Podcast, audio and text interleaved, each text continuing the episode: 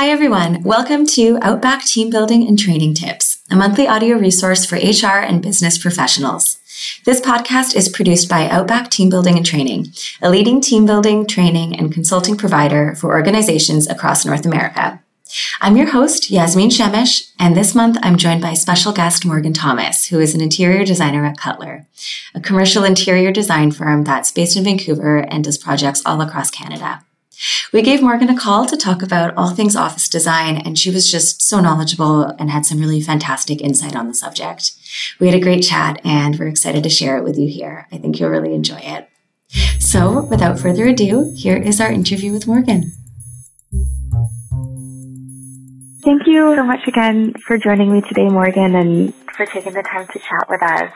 Yeah, thanks so much for having me. So, so how's your day going so far? It's good. It's early, so uh, so nothing to complain about, and uh, sun is out and shining, so it's always a good a good start to the day. Good way to start it for sure. All right, so um, our topic that we're going to be speaking about this month is office design. Um, but before we really jump in, um, let's start out with our quick tip of the month. So every month we begin our episodes with a quick tip for our listeners. What is one really simple thing um, that somebody could do just to improve the overall atmosphere around the office at work?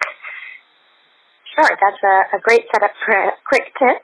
Um, one of the simplest and most cost-effective improvements that can make a really big impact actually is fresh paint. So it might sound really simple, but um, and it might just be a matter of replacing a dated color for something fresh uh, or there could even be some patterns or murals involved that really express the company culture and the brand. I mean, something as simple as color can make such a huge Absolutely. impact. Yeah, it can totally transform the feel of, of a room. Thank you for sharing that. All right, so let's get started.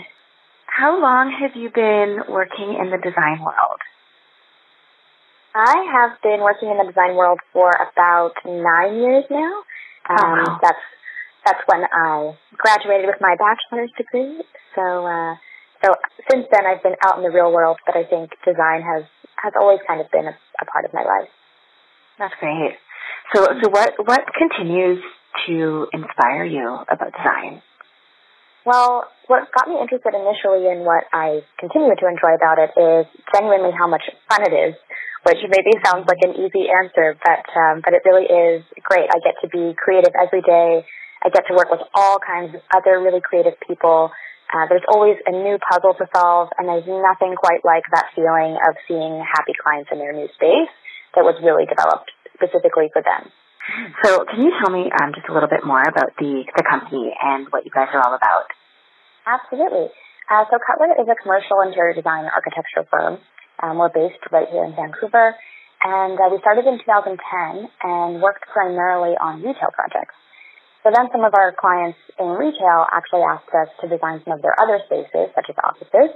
And since then, we've kind of organically grown to encompass all kinds of other sectors in the commercial tenant improvement world, such as office, fitness, restaurants, and medical spaces, as well as our original foundation of retail. And this retail foundation actually taught us the importance of brand and the customer experience.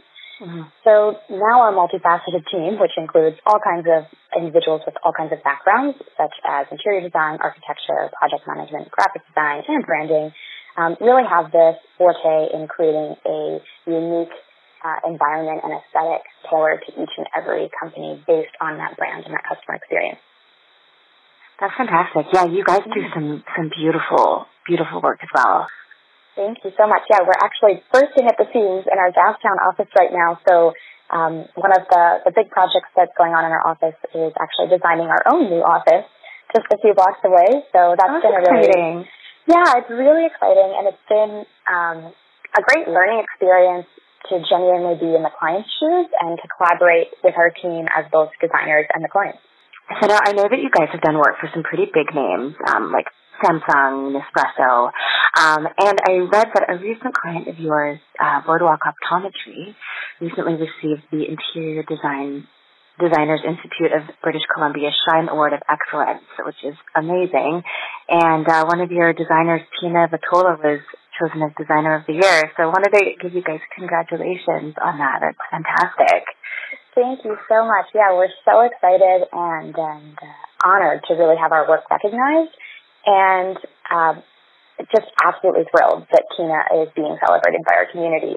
It, um, you know, we found out about the Award of Excellence first, which we were obviously excited about, and then mm-hmm. to find out about um, Tina being honored was just the biggest biggest thing that's happened to us all year, probably. Um, and we already knew that we had a gem in Tina, but it's really great that but the rest of the world now knows it too. Mm-hmm. Oh, that's really great. Mm. Um, so now, going back to uh, to office design, um, in what ways does office design differ from other kinds of design, especially when it comes to things like aesthetic versus function? Mm-hmm. Well, both both aesthetic and function are important in office design, but mm-hmm. there are, I would say, what separates it maybe from some other kinds of commercial design is that there are generally more layers of function than some other spaces. Um, people spend a large portion of their time at work, and people work in all different kinds of ways, and there are generally many different types of people, different departments, um, different workflows that happen all within one office. So um, maybe something different from office to retail, let's say, for example, is retail, you've generally got two, maybe three um, different people and experiences that you're trying to tailor to. In offices, there's just, that's multiplied. Mm-hmm. So you really have to create a space that can support all of those styles and functions throughout the day while also enhancing the culture and ultimately being a space that people enjoy spending time in. Mm-hmm. Yeah, absolutely. And and like you said too, obviously not all businesses have the same kind of needs for their office as well. Absolutely, yeah. Everybody works um, everybody works in different ways. Some clients have offices that are actually customer facing, so then you also have to incorporate that aspect of it too and make a great first impression every time you walk into the door. Mm-hmm. Um, and other other clients have offices where it's really just their own, and so maybe they want it to feel a little bit more um, like like their own home. Mm-hmm. Um, so now, one one concept that's always interested me about office design um, and you know the way that people work differently in different spaces um, is if employee purpose can be driven by design um, because our surroundings, especially when we're when we're at work and we're in this this space that we're we're in, spending such a large portion of our lives in, um, and our surroundings impact our lives so directly and impact in a larger sense our behavior. Um, so can can the workspace be used as an engagement tool in that sense? Absolutely. So that's a great point that you made. You know, our our behaviors are really driven when we're in a space by what's happening in the space. Like if you want people to sit in a space, you put chairs, and and if you want people to meet in a space, you put a big table and kind of a gathering area. Um, so absolutely, and uh, there's tools such as um, different types of pathways that you can use throughout an office, different types of circulation to actually drive things like engagement. Um, one of the things that we've um, been trying to do recently and we're seeing more and more of is, you know, because we have these big open workstations, um, what we find is that there's so many more opportunities to create other flexible spaces throughout an office and to create these moments for interaction and collaboration. Um, so one one way that we're trying to maximize that is if there are uh, if there is an office space that has multiple floors, sometimes trying to uh, put an actual interconnected staircase between those two floors versus mm-hmm. having everyone always take the elevator has been a really great opportunity for engagement and interaction because people have that physical connection between the two spaces, often mm-hmm. meet on the stairs, around the stairs, kind of organically bump into each other which actually ends up uh, being very productive in the long run for the whole team. Yeah. On that note, too, um, how does how does architecture contribute to how we function at work? Uh, yeah, I would actually say that architecture and interior design very much go hand in hand. Mm-hmm. Um, the, the exterior of the building and the overall structure can really dictate things like the amount of natural light and fundamental adjacencies. Um, for example, uh, plumbing for kitchens and washrooms or the, the physical core of the building, if it's in an office tower, um, where the elevators are located, the staircases, etc. Mm-hmm. Um, but a lot of architecture really overlaps with interior design as well as other related fields such as mechanical and electrical engineering. Mm-hmm. Um, and we really collaborate with that whole team throughout the process. And most commercial design projects are, are really a collaborative effort of all different types of skills. Mm-hmm. So now, what are your thoughts on cubicles? Because I, I've read, I've read, I've read a lot of, um, I've read a lot of articles recently that are, you know, sort of very much against that kind of, in quotation marks, sort of old model of of workstations because it sure. it closes you off and it maybe doesn't promote productivity. So a lot of um, a lot of newer office spaces that are being designed are sort of eschewing that and going more towards an open concept. Um, so yeah, so yeah, what are what are your thoughts on that? Yeah, that's a, a great question and a, very hot topic. Um, mm-hmm. So cubicles, there's definitely some pros and cons to cubicles. Um, I would say the biggest pro is privacy, um, both visual and acoustic. Um, the cons include inefficient use of space. So, you know, when you give one individual that much square footage, all of a sudden you can't fit in as many people, which is kind of a downside. Um, right. And then also, like you kind of mentioned, the isolation factor that happens with cubicles. So while that visual and acoustic privacy is great, um, we're seeing that there's more strategic ways to create that privacy and in just the right increments so mm-hmm. that people can be productive without feeling like they're in their own little world. Yeah, yeah, and, and like like we were saying, it's everybody everybody works differently, so it's mm-hmm. I guess you have to just try to find that balance that works for that works for your specific needs.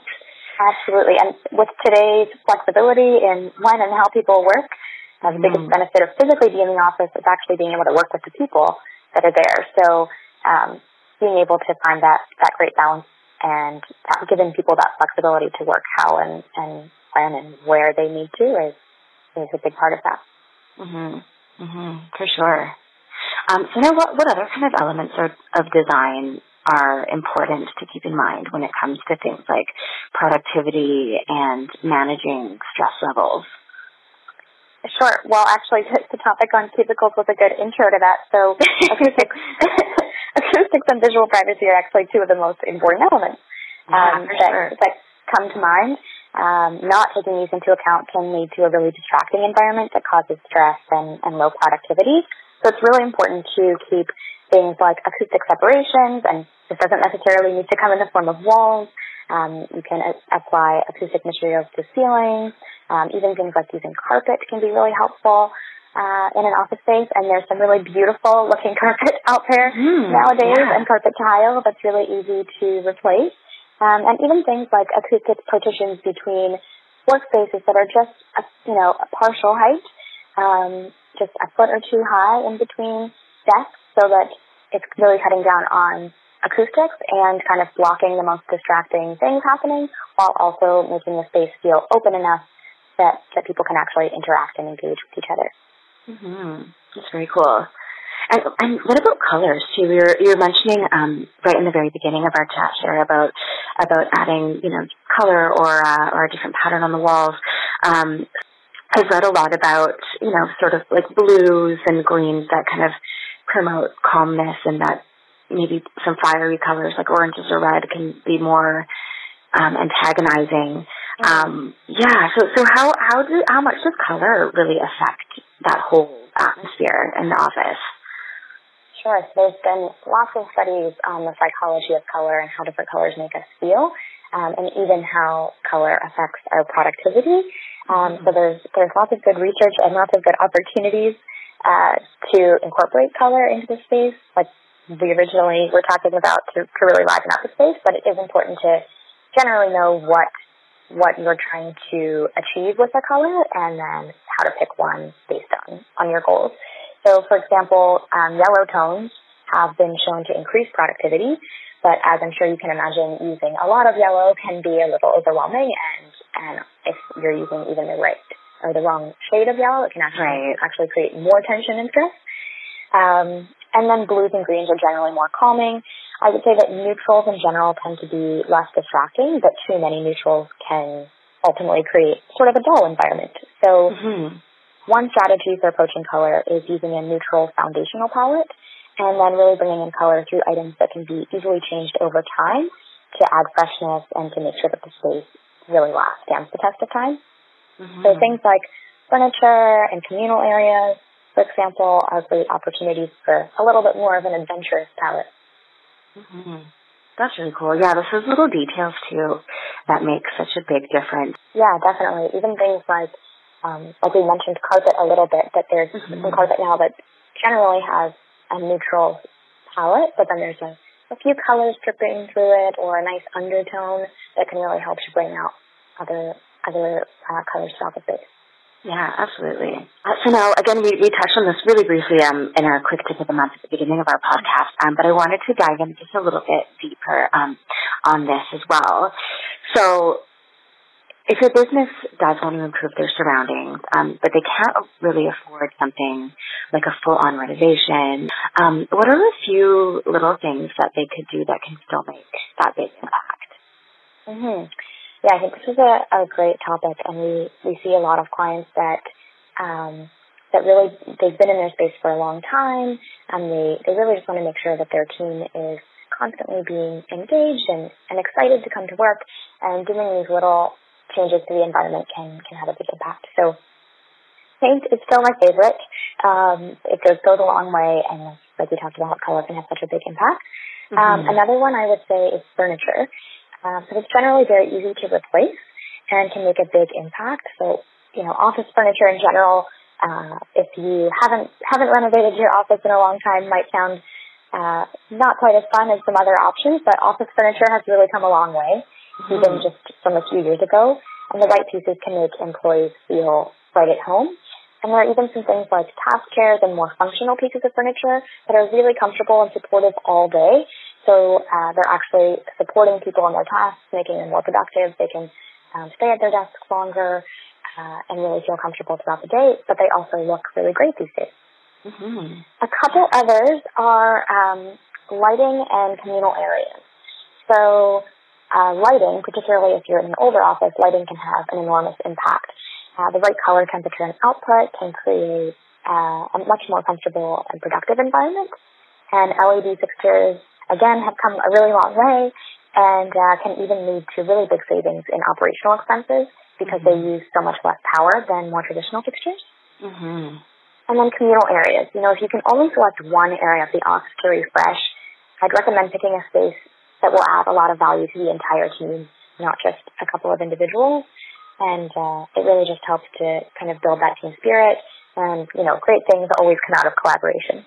Mm-hmm. Yeah, for sure too. That's also also a great place to be if you have your communal space um, as a, a space that people want to sit and relax in and enjoy spending their time. It can be a great way to also just refresh your focus and mm-hmm. um, and recharge, which is just I mean beneficial in so many other aspects of, of your work life. Absolutely. And if you design communal spaces properly, they can actually add to the productive square footage of your office. You know, they can kind of become these impromptu meeting spaces and areas where people can kind of go to work in a more quiet setting on their own or um, or even kind of collaborate together. Things like moving furniture around can uh, can easily create all different kinds of uh, configurations of, of work pods. So now, aside from client requests, where do you draw inspiration from for your projects? That's a good question. Um, well, generally, I would say uh, my sources and probably a lot of a lot of our team's sources of inspiration vary, um, but the client's brand and culture is always a source of inspiration for each project. I think it's mm-hmm. really our starting point where whenever we're starting something new. Um, we do what we call a discovery session where we kind of do a deep dive into their brand, their operations, their culture, how they use their current space, what they're looking for in their new space or their renovated space. Um, and that really dictates a lot of, of what the, the look and feel of the space ends up being. Um, and then I would say it's just, um, you know, it's really about creating a space that's well suited for the actual people. And so that's why it's so important to understand who mm-hmm. those people are.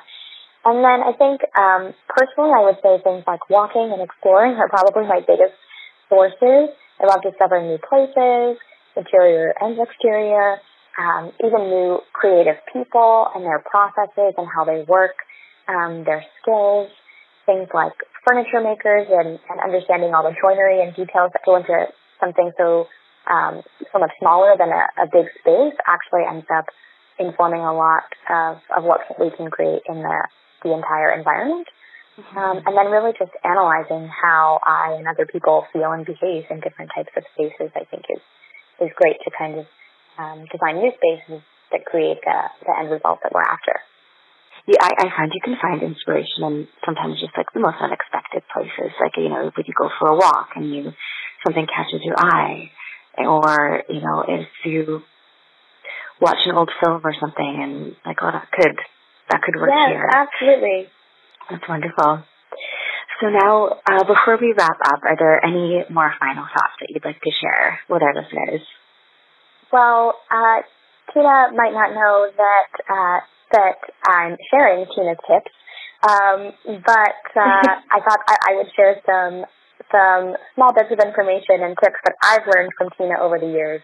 Oh, um, great! Our our very own designer of the year, um, and uh, and some some things that she's helped me to keep in mind, particularly during office design projects.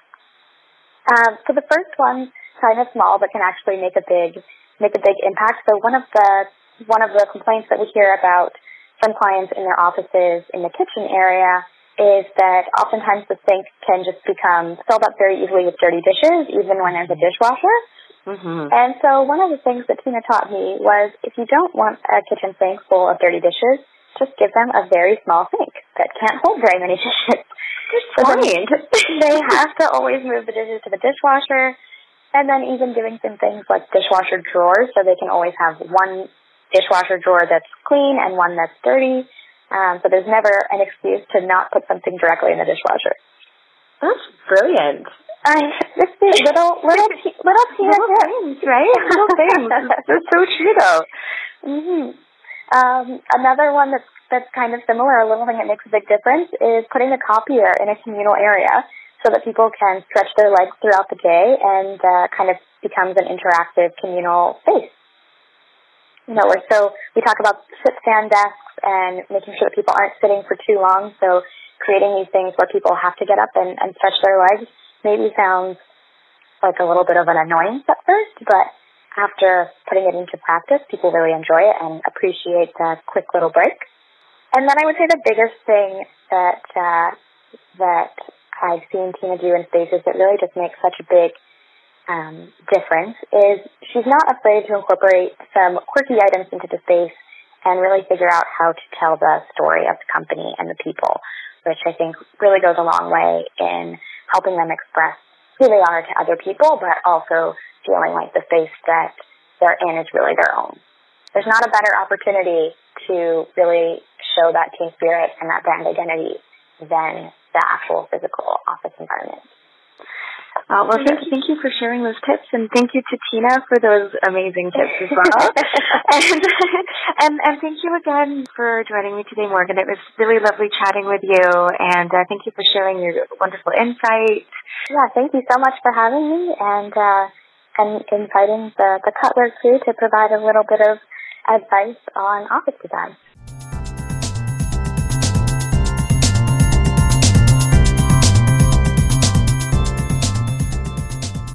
That's it for this episode of Outback Team Building and Training Tips.